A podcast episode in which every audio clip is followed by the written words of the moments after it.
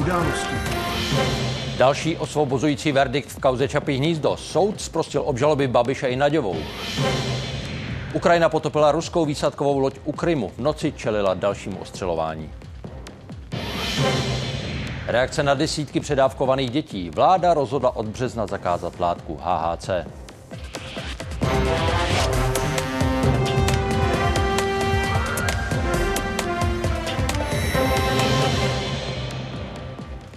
Obrysy středečních událostí už známe, s Marcelou teď dodáme podrobnosti. Rádi vás s Michalem provedeme. Dobrý večer. Předsedu hnutí Ano Andreje Babiše a jeho někdejší poradkyni Janu Naďovou znovu zprostili obžaloby v kauze Čapí hnízdo. Už po druhé si před Pražským městským soudem vyslechli osvobozující verdikt. Ten se případem 50 milionové dotace opakovaně zabýval potom, co pražská vrchní instance původní rozsudek zrušila, a to kvůli nesprávnému hodnocení důkazů. Dnes Jan Šot své loňské rozhodnutí zopakoval.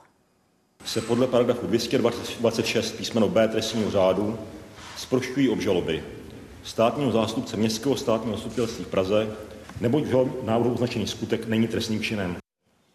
Líčení v případu Čapí hnízdo bylo původně naplánované na dva jednací dny. Soudce nakonec vynesl verdikt už první den. V procesu znovu vypovídali oba obžalovaní. Andrej Babiš několikrát zopakoval, že je nevinný a kauza je účelová. Kritizoval taky zmíněné rozhodnutí vrchního soudu, který případ vrátil uznesení vrchního soudu jsem zaznamenal pochybnosti ohledně účelu převodu projektu na samostatnou společnost. Každý se může osobně přesvědčit, že projekt farmy Čapí hnízdo je plně funkční a odvedl do veřejných rozpočtů stovky milionů korun. A navíc k tomu samozřejmě dotace byla vrácena a ještě jsem e, stejnou částku dal na charitu.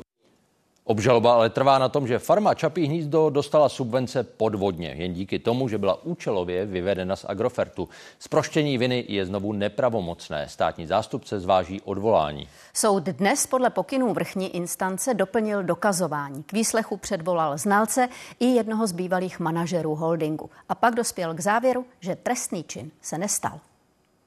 Andrej Babiš u soudu zhruba po roce od prvního zprošťujícího rozsudku. Pražský vrchní soud nařídil doplnit dokazování. S čím dneska jdete k soudu? Další kolo. No, to se dozvíte v mé výpovědi k soudu. Čili budete vypovídat? Ano. Babišovi advokáti přicházejí optimisticky naladěni a jsou přesvědčeni, že soud dopadne stejně jako v loni v lednu. Věřím, že pořád eh, ta situace je stejná akorát se bude doplňovat dokazování. Sám soudce Jan Šot v úvodu jednání zopakoval jeden z důvodů, proč vrchní soud kauzu jeho senátu vrátil. Odvolací soud nám vytkl nesprávné hodnocení důkazů, eh, zejména to, že jsme část důkazů eh, neprovedli. Následně se o slovo hlásí oba obžalovaní, kteří chtějí vypovídat. Podle mého názoru se vrchní soud vůbec nevěnoval tomu skutku, pro který na mě byla podána účelová a nepravdivá obžaloba. Stejně tak jako celou dobu, co celá tato kauza začala, se cítím být nevinná ze spáchání trestného činu. Soud poté vyslýchal trojici svědků, kromě manažera firmy, která byla předchůdkyní Čapího hnízda, také znalce z oboru ekonomika Vítězslava Hálka.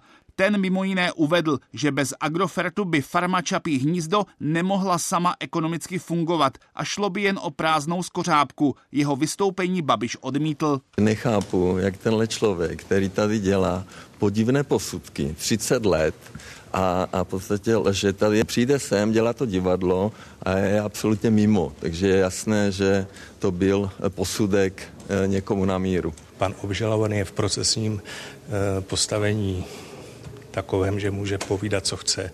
Přípustná i evidentní lež. I o znalcovu výpověď opřel žalobce svoji tezi o tom, že šlo o dotační podvod a že vyčlenění farmy z Agrofertu bylo účelové. Samostatný podnik, jak si eh, formálně možná byl, ale byl závislý a nevykazoval znaky toho malého středního podniku. Šaroch navrhl Babišovi i Naďové znovu podmíněné tresty. Trestné činy, kdybyste je pojmenoval, pro jaké si myslíte, že by měli být odsouzeni?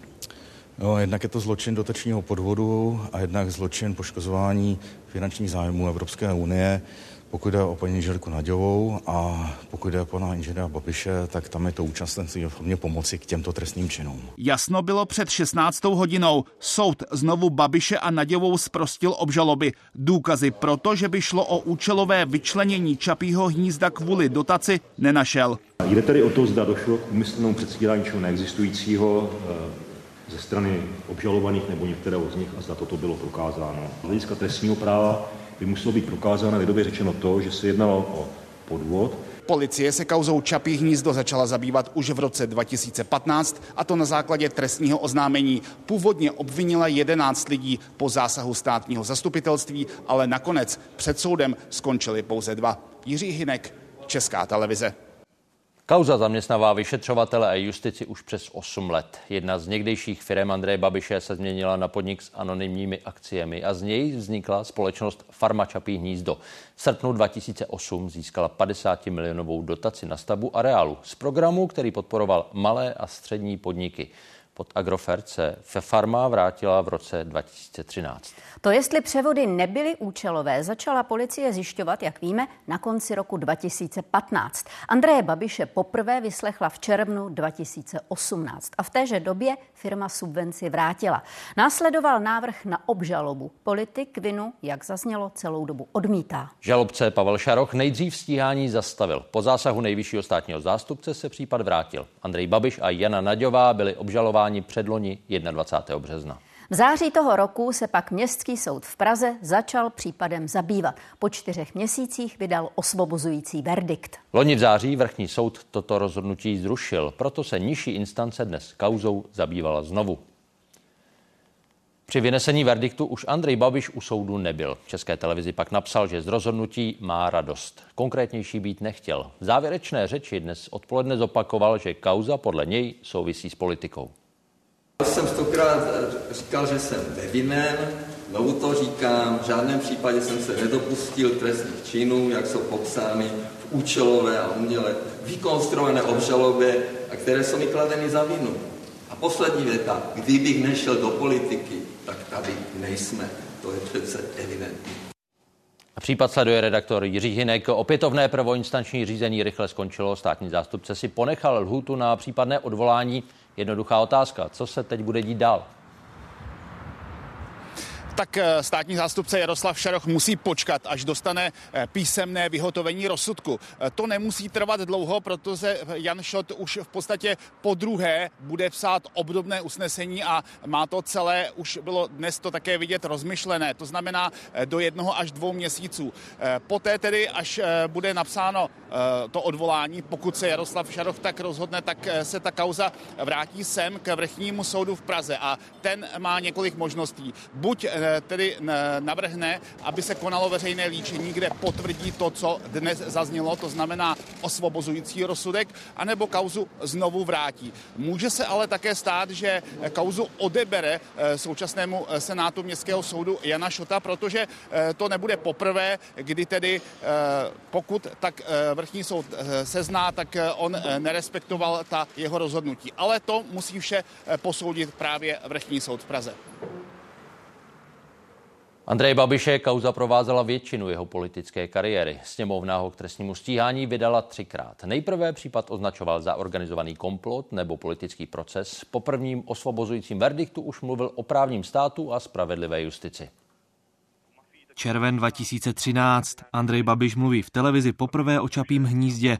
Tak to odpovídá na divácký dotaz. My jsme tam samozřejmě půjčili obrovské peníze a ta farma doposud stála 750 milionů korun a z toho 50 je ta dotace, jo? takže je to směšných nějakých 7%. Jo? Stejné téma tentokrát na půdě sněmovny. Babiš, co by vicepremiér, komentuje reportáž České televize o výkupu pozemků farmy pro stavbu obchvatu. Ten obchvat se posune 100 metrů k farmě, to znehodnotí tu nemovitost. Rok na to už poslanci kvůli případu farmy Čapí hnízdo svolali mimořádnou schůzi.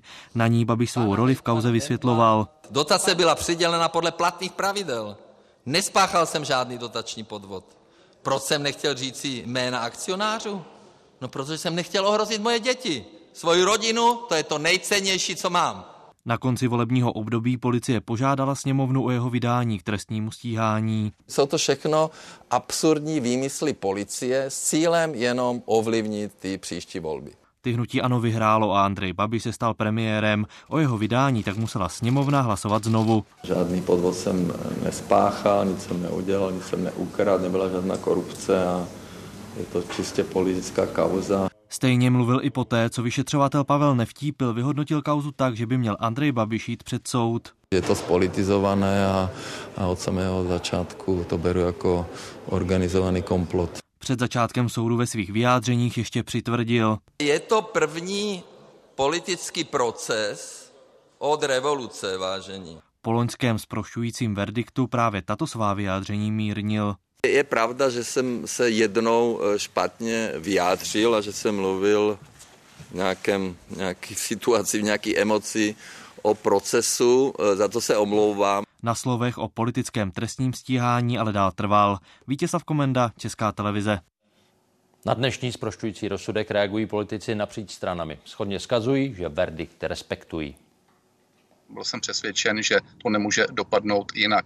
Mám ten pocit, že možná mnozí podlehli někdy no, mediálnímu, troufám se tvrdit někdy i linči a měli dopředu jasno. Troufám se tvrdit, že hnutí ano je možná i díky těmto kauzám uh, semknuté tak jako nikdy. Rozsudek soudu respektuji, říkám to opakovaně a platí to i nyní. A opakovaně také říkám, Andreje Babiše musíme porážet ve volbách, což se nám daří.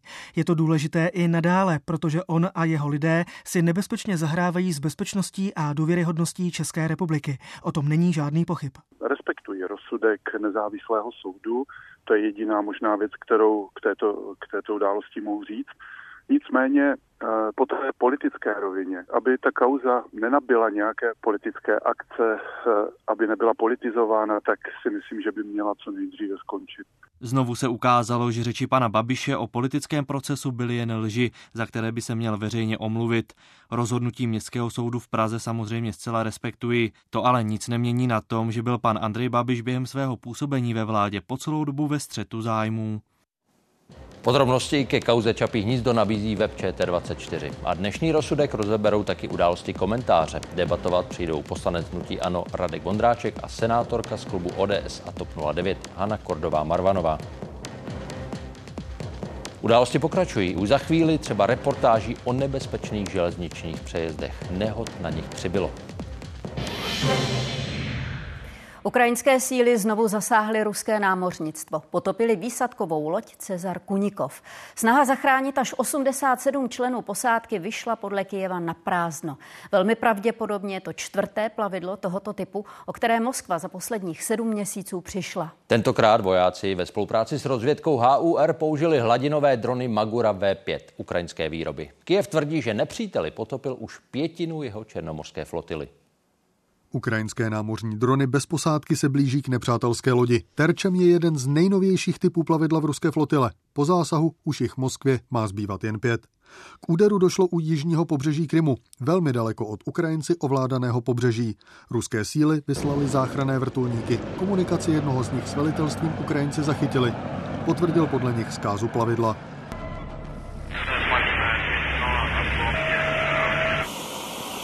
Útočí ale i ruská strana. V noci při ostřelování města se lidové zemřeli nejméně tři lidé. V nedaleké Avdějivce ruské síly pomalu, ale vytrvale postupují. Situace obránců je čím dál těžší.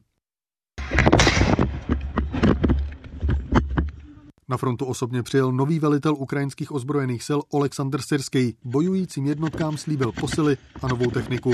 Klíčový je strategicky položený areál místní koksovny. Ruské síly na něj neustále útočí. Když zlomí odpor obránců, Avdějivka padne. Nedají передыху. Nenechají nás Не vydechnout. дают. Koksovna v Avdivce. Pozice držíme Авдеевский a udržíme. Jiná možnost není. коксохимический завод. Держимся и будем держаться. Выхода другого нету.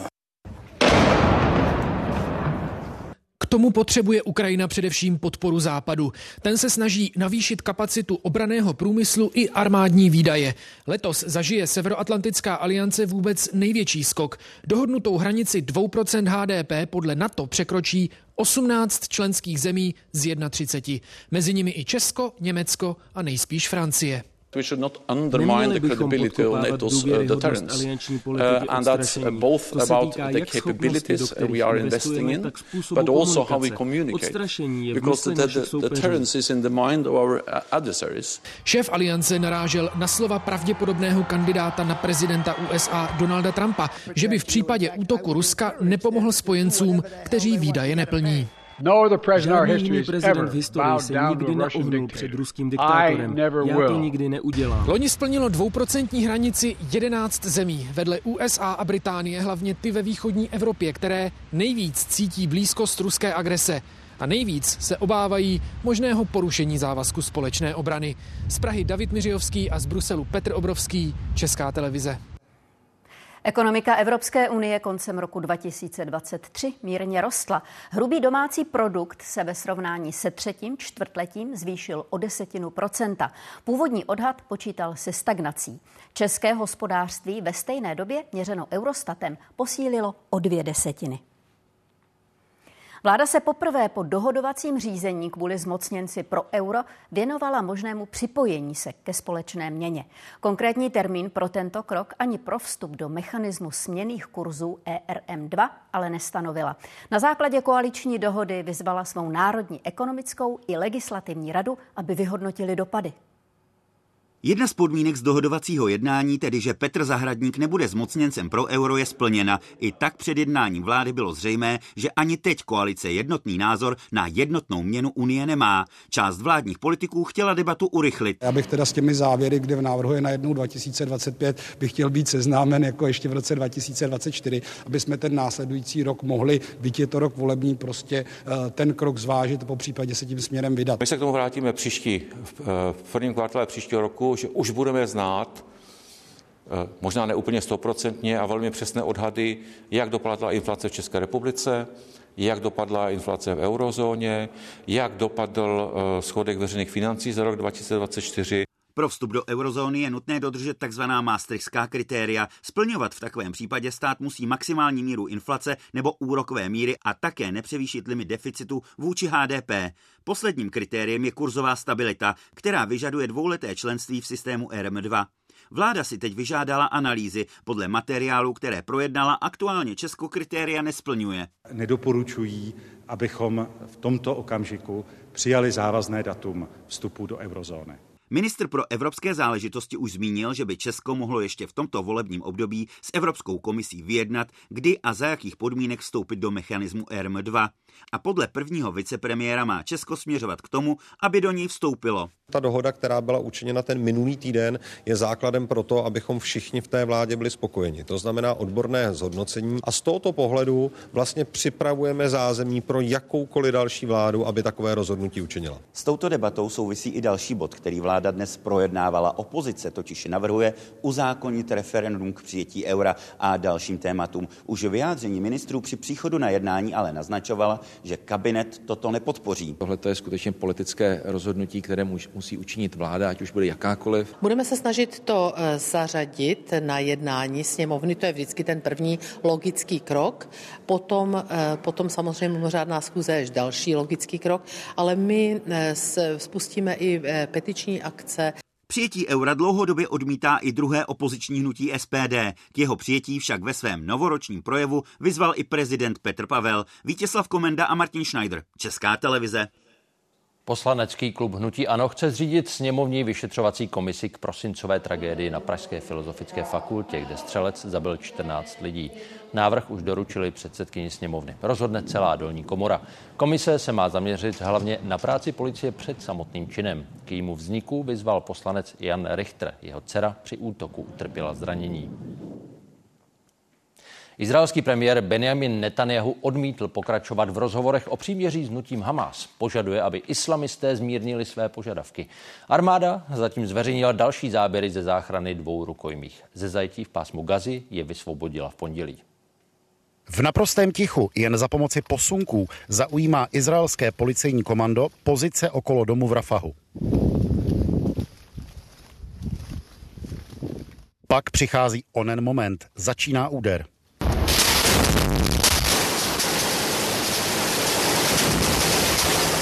Zásahová jednotka vystupuje do prvního patra domu a zde nalézá dva rukojmí. Pondělní úspěšná akce je v Izraeli stále hlavním tématem. Oba osvobození muži strávili dvě noci v nemocnici na pozorování.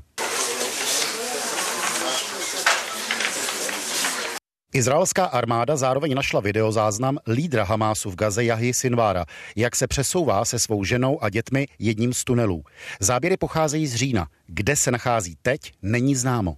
While the people of Gaza Zatímco na povrchu obyvatelé Gazy trpí, Sinvar se skrývá v podzemních tunelech. In tunnels underground underneath them. Likvidace Hamásu, včetně Sinvára, je jedním z hlavních, zatím nesplněných cílů izraelské invaze. Stejně jako osvobození zbylé zhruba stovky rukojmí. V důsledku postupu izraelských sil je Hamás v defenzivě a díky tomu slábnou raketové útoky z Gazy, jenže mezi tím roste riziko pro izraelská města a vesnice na severu. Jednoho mrtvého a řadu zraněných si vyžádala raketová salva Hizbaláhu z Libanonu na izraelskou základnu ve městě Safed. Safet leží skoro 15 kilometrů od hranic Libanonu, vně pohraniční zóny, ze které odešlo civilní obyvatelstvo. V nebezpečí se tak ocitají i další desítky tisíc lidí a celá města jako Safet, Naharia a Málot. Máme připravené plány, ale evakuace v tuto chvíli není na stole. Pokud bude zapotřebí, uvedeme své plány do praxe. Ani izraelské odvetné ostřelování jižního Libanonu nic nemění na situaci. Za hranicí sedí dobře vyzbrojená teroristická organizace, která stejně jako Hamás v Gaze považuje zabíjení Izraelců za projev hrdinství. Z Izraele David Borek, Česká televize. Americká sněmovna reprezentantů, dolní komora tamního parlamentu, schválila návrh ústavní žaloby na ministra pro vnitřní bezpečnost. Většinoví republikáni Alejandru Majorkasovi přičítají, že vyvolal krizi na hranicích s Mexikem. Je to poprvé skoro po 150 letech, co impeachment dopadá na člena vlády. Jeho sesazení je ale kvůli demokratické většině v Senátu nepravděpodobné.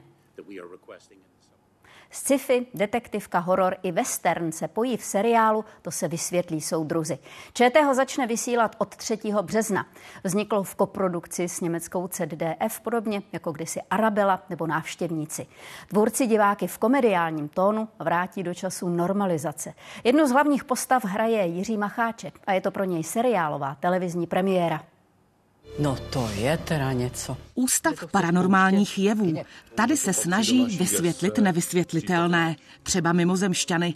Jedním ze zaměstnaných vědců je i postava Jiřího Macháčka. Každý, kdo veme práci v tomhle ústavu, je buď blázen, nebo naivní. Jaká je ta vaše postava? Blázen nebo naivní?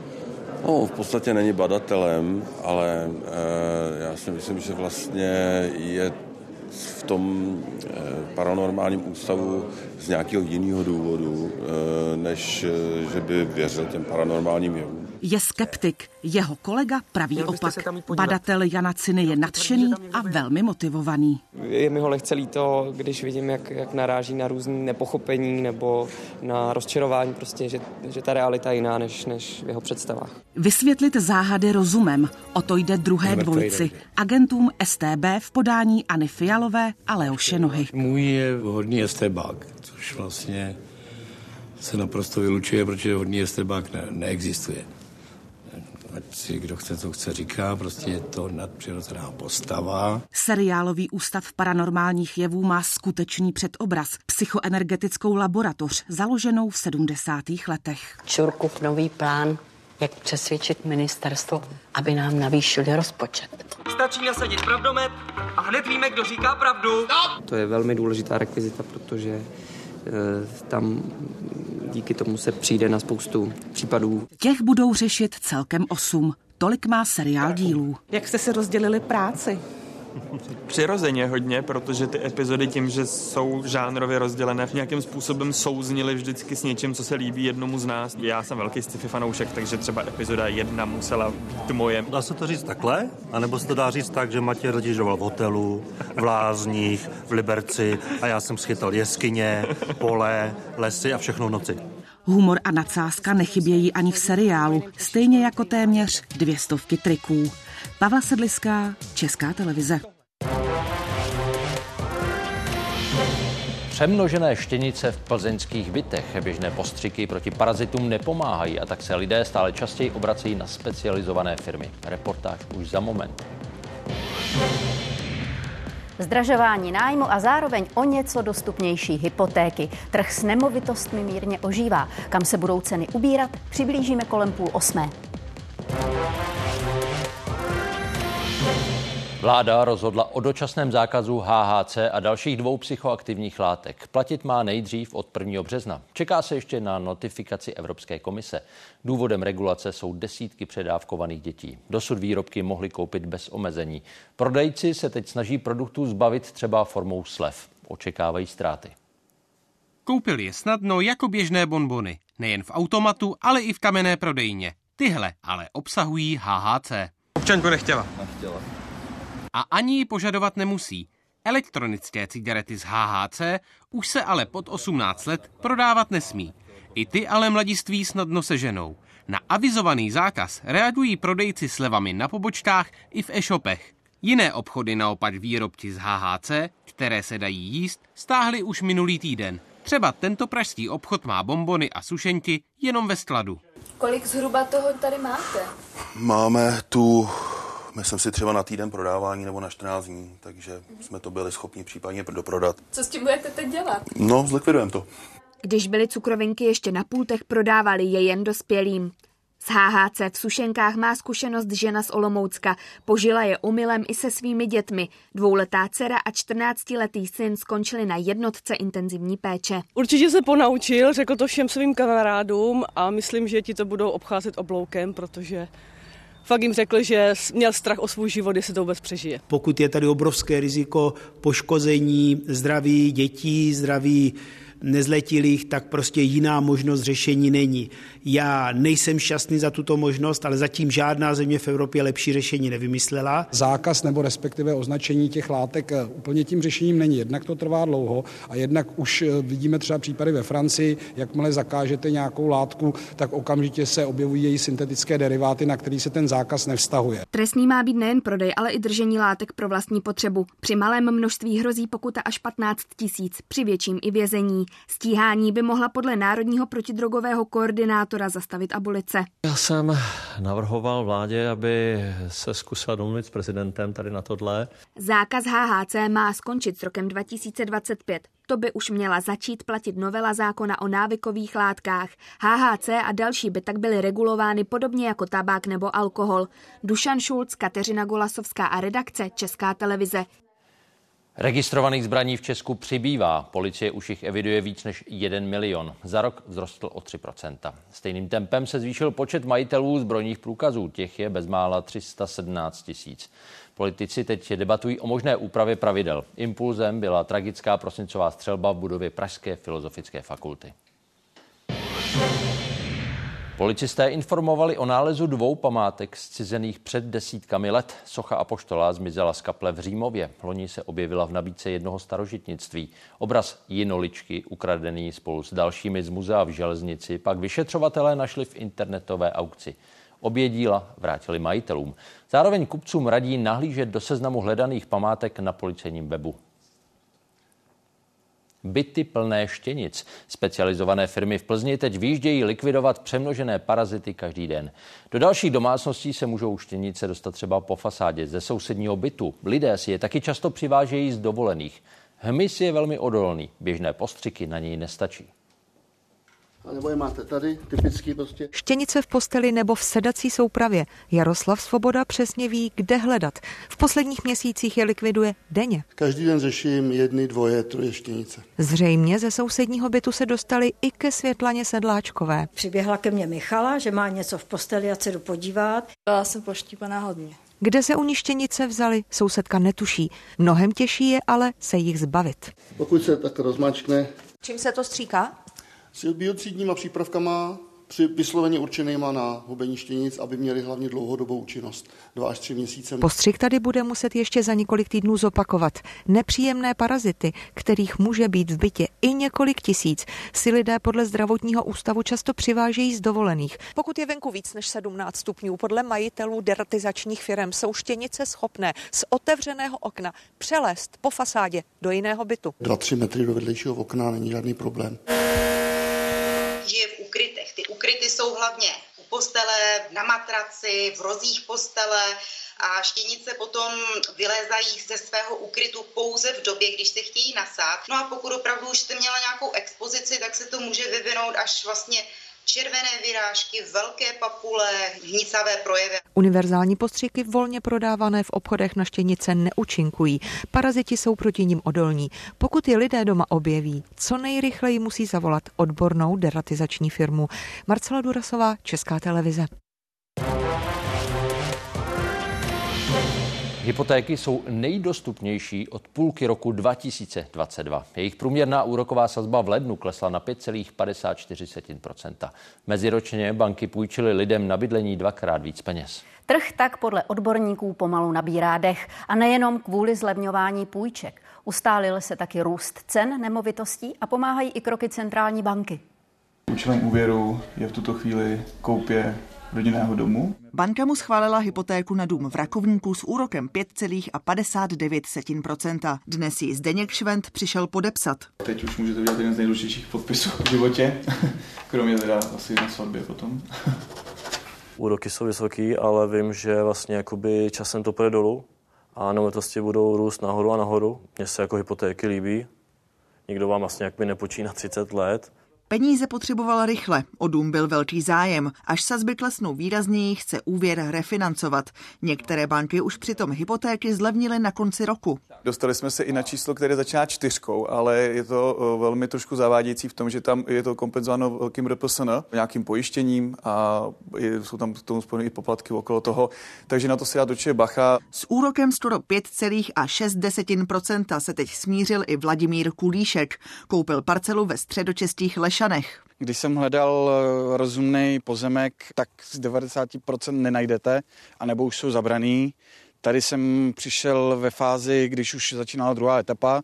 První polovina už byly rozdaný přes realitní kancelář, takže jsem hodně na to spěchal. Řeším to v podstatě od léta. Máte únor a konečně už mi to začíná říkat, pane, Taky on doufá, že sazby klesnou a bude tak splácet míň. S hypotékami pod 5% trh pro letošní rok počítá, i proto, že centrální banka postupně snižuje úroky. Trh začal předpokládat, že centrální banky nejen v České republice, ale i v zahraničí budou snižovat v letošním roce sazby rychleji, protože rychleji odeznívá inflace. Koupit si nový byt nebo dům si teď může dovolit víc lidí než třeba před rokem, kdy byly sazby vyšší a podmínky pro poskytování přísnější. S tím, jak mají sazby klesat, klesat, ale banky i poradci očekávají znovu vyšší zájem o půjčky na bydlení. Podle některých to ale bude znamenat také zdražení nemovitostí to spíš se províjí v roce 25, ale říkám, pokud chcete řešit, řešte to teď. Eh, s tou sazbou se dá hýbat i během té fixace, zvlášť při současně uzavřených hypotékách. Je ale třeba si spočítat, jestli se změna vyplatí. Od podzimu mají navíc banky účtovat další poplatek,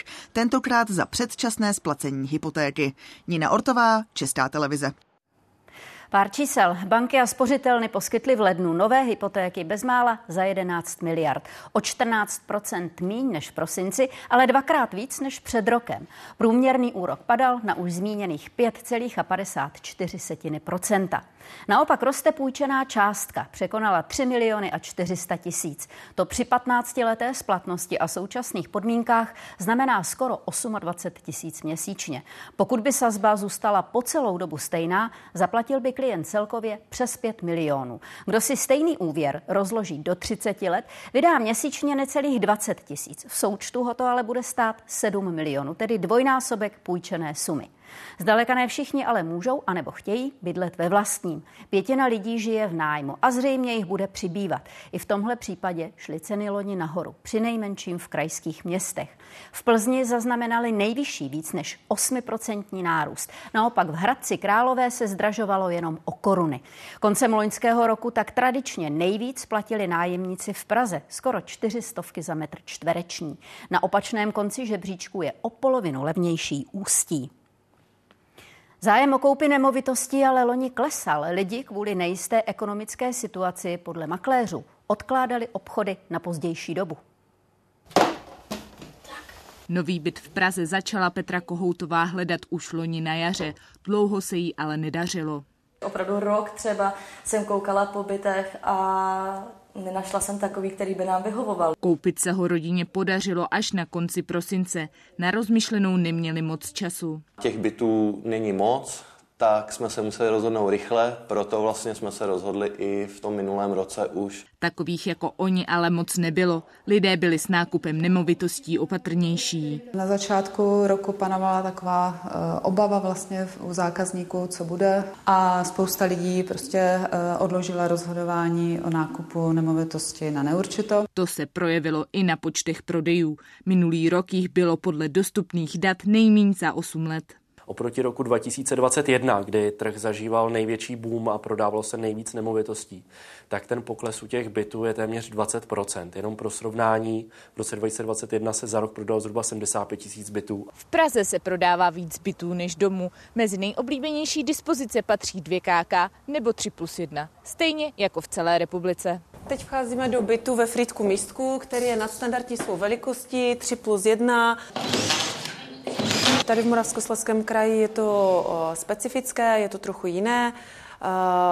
Není tady developerská výstavba, je tady málo malometražních bytů, je spíše zájem o ty větší byty. Nejlevněji se dá vlastní bydlení stále pořídit v Ústeckém kraji. Zájem je tam i o menší byty. Kupují je hlavně investoři a následně je pronajímají. 1 KK, 1 plus 1, 2 KK, 2 plus 1. E, samozřejmě s tím souvisí nižší náklady na koupy. Třeba tento byt chce majitel prodat za milion 200 tisíc korun. Když nenajde zájemce, je připravený cenu snížit. Loni byl právě nezájem kupujících jedním z důvodů, proč nemovitosti zlevnily. Zhruba od léta eh, roku 2022 na tom českém rezidenčním trhu probíhala určitá korekce. To znamená, upravovaly se i cenové hladiny eh, směrem dolů. Trh se zatím v tuto chvíli vyvíjí pozitivně eh, s tím, že předpokládáme určité oživování. A to i kvůli nižším úrokovým sazbám. Poptávka po bytech a domech proto letos podle odborníků poroste. Redakce a Klára Burešová, Česká televize. O bydlení všechno, ale zdaleka nekončíme. Za chvíli třeba příběh pěti statečných. Neváhají nasazovat vlastní život, aby zachránili cizí. A dnes se za to dočkali uznání.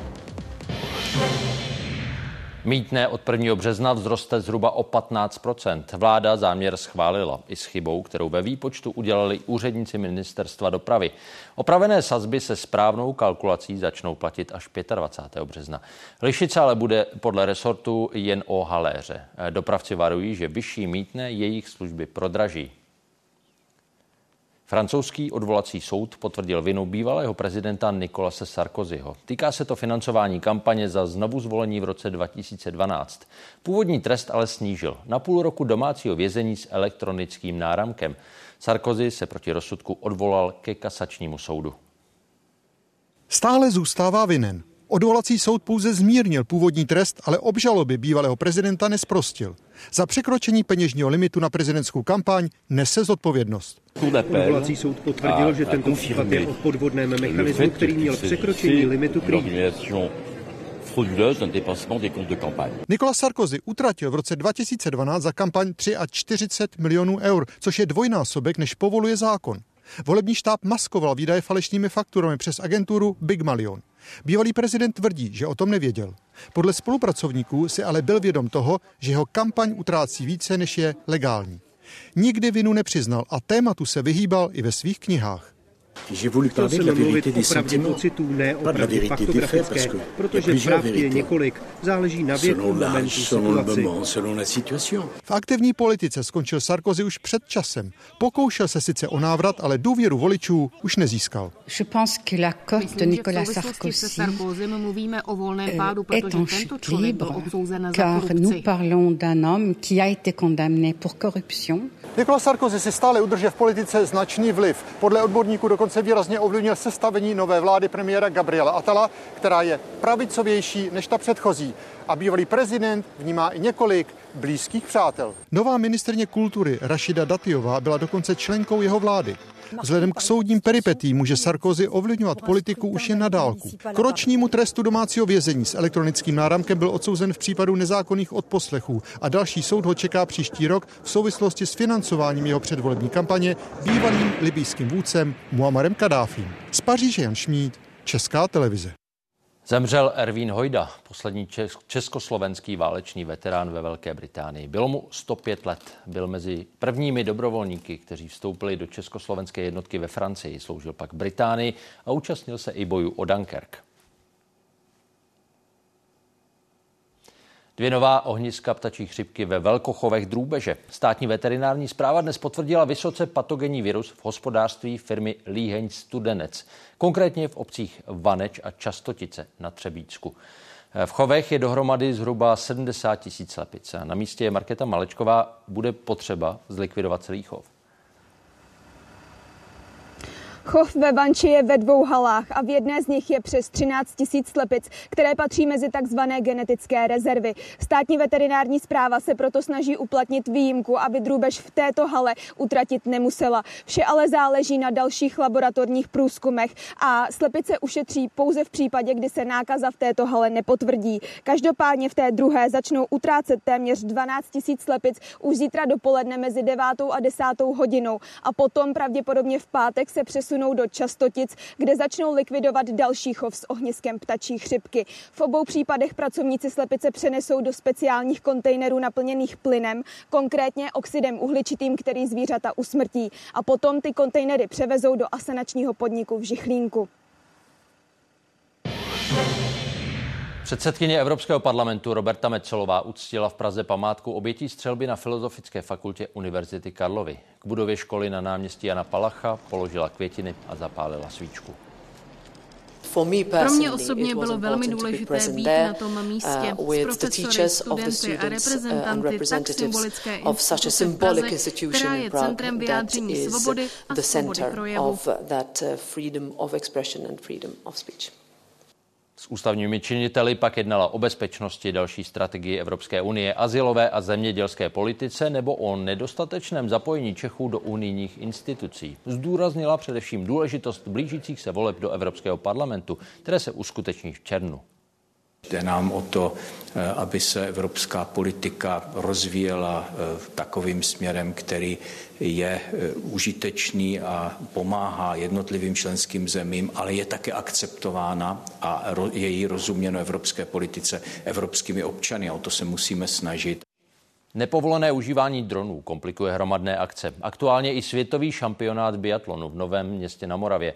Policisti detekovali tři stroje přímo nad Vysočina arénou. Majitele, kteří je řídili z okolních polí, vypátrali a pro tentokrát to s nimi vyřídili domluvou. 27 tisíc lidí na tribunách, stovky závodníků a lidí v servisním týmu a nad jejich hlavami tři soukromé drony. Potenciálně nebezpečné stroje policisté donutili přistát. Policisté na čtyřkolkách potom piloty dronů přímo v terénu vypátrali. Speciální vybavení pro detekování dronů nemáme, proto jsou do opatření zařazeni policisté z letecké služby policie České republiky, kteří nám po celou dobu opatření poskytují podporu. Kvůli bezpečnosti drony nad davy lidí nebo bytovou zástavbou létat nesmí. Narušit nesmí ani bezletové zóny. Jsme vzdušnou čarou 3 kilometry od Nového města na Moravě. Tohle je poslední místo, kde můžeme s dronem vzlétnout, abychom nenarušili bezletovou zónu. Ten červený široký pruh ukazuje vyhrazený letový prostor pro stíhačky. Ten kroužek uvnitř ještě je bezletová zóna vyhrazená pro Vysočina arénu. Tyhle informace mají piloti dronů běžně k dispozici. Obecně platí, že přísnější pravidla mají stroje těžší než čtvrt kila pro letadla novější, letadla, která jsou uvedená na trh s jistými technickými specifikacemi, tak eh, těmto letadlům je umožněn provoz ve větší blízkosti lidí, v některých případech i ve městech. Evropská regulace pro užívání dronů platí zhruba tři roky. Počty provozovatelů i pilotů stále stoupají. Blanka Poulová, Česká televize. Zemřel výtvarník Pavel Reisenauer. Autorovi obálek a v týdeníku Respekt bylo 62. V roce 2008 získal za jedinečnou výtvarnou reflexi domácího i světového dění novinářskou cenu Karla Havlíčka Borovského. V časopise působil přes 30 let a podle šéf-redaktora Erika Taberyho mu vtiskl tvář. Počet nehod na železničních přejezdech roste. Letos v lednu jich bylo skoro dvakrát víc než ve stejném období před rokem. Přejezdů je v Česku bezmála 8 tisíc. Zpráva železnic loni líp zabezpečila 137 z nich a letos přibude minimálně dalších 100. Nehoda z dnešního dopoledne. V Okounově na Chomutovsku vlak narazil na přejezdu do traktoru. Tentokrát se nikdo nezranil. Za loňský rok si ale podobné situace vyžádali 35 mrtvých a více než 100 zraněných. V drtivé většině podobných případů je na vině řidič. Není to tak ale vždycky. Některé přejezdy jsou problémové.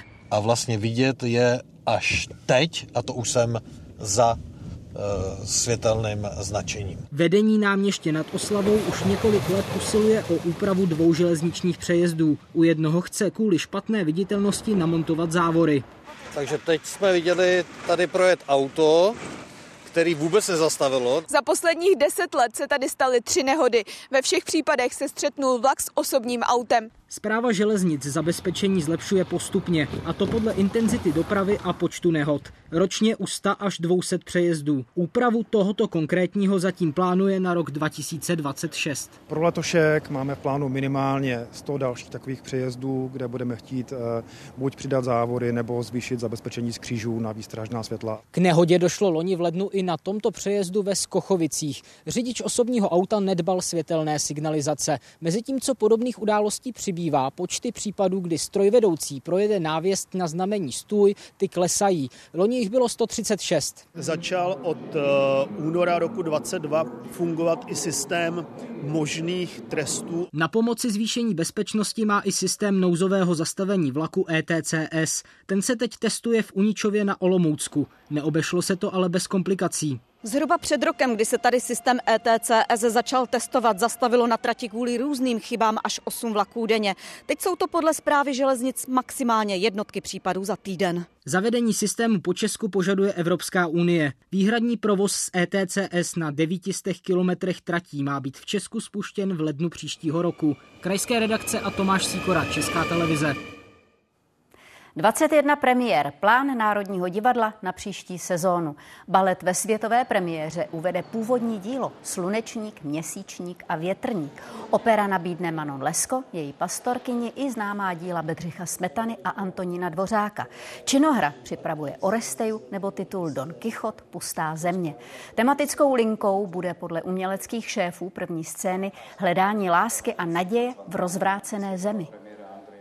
Jednou skončí konflikt na Ukrajině, na Blízkém východě a lidé budou muset zase hledat cestu k sobě a vlastně to hledání těch hodnot, odpuštění, láska, která vlastně dokáže překonávat vlastně ty příkopy, které se teď vykopaly, tak to je takový základní rámec celé sezóny, kterou připravujeme na činokře Národního divadla.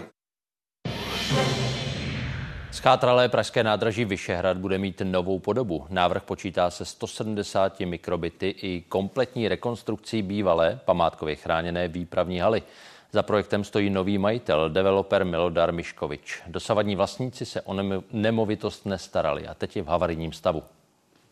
V přízemí bude prostor pro kavárny, restaurace nebo obchody. Byty pak budou ve vyšších patrech a hlavně ve dvou nových budovách, které chce nový majitel postavit vedle nádraží.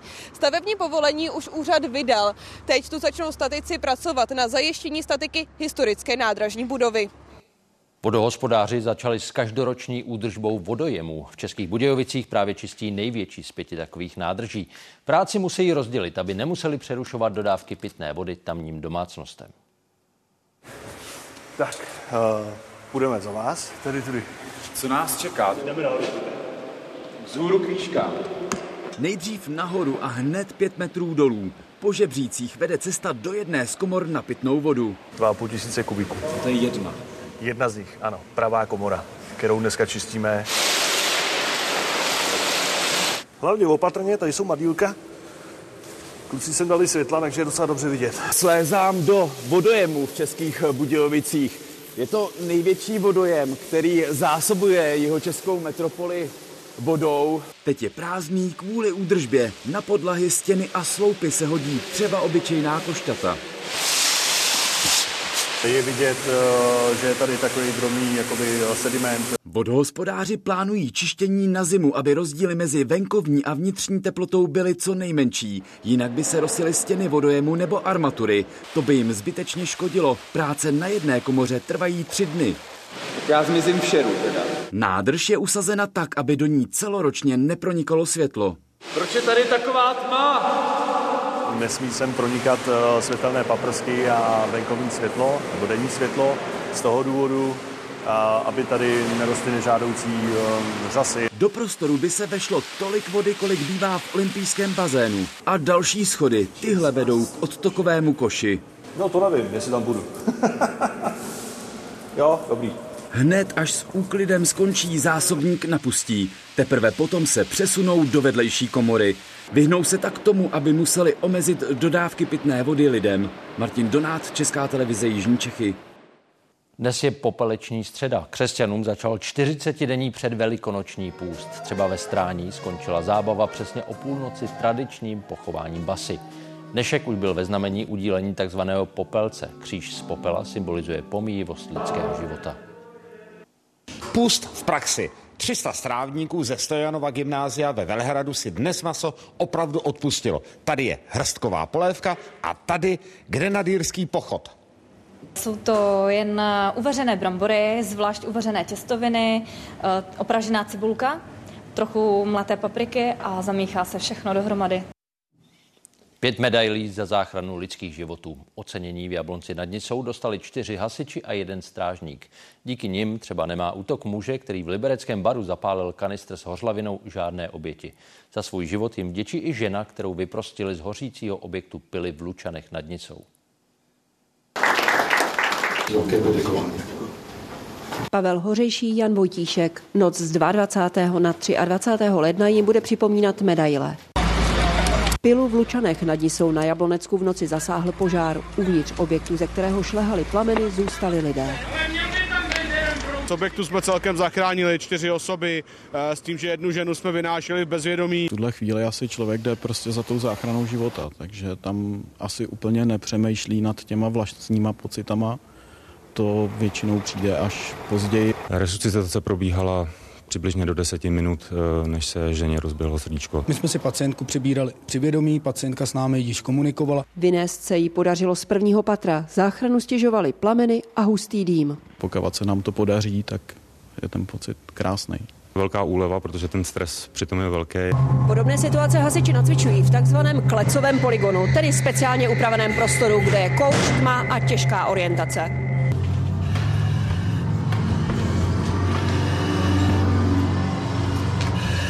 Pro Pavla Hořejšího i Jana Vojtíška to byla první podobná zkušenost u hasičského zásahu. První zachráněný člověk. Jana Šrámková, Česká televize Jablonec nad Nisou.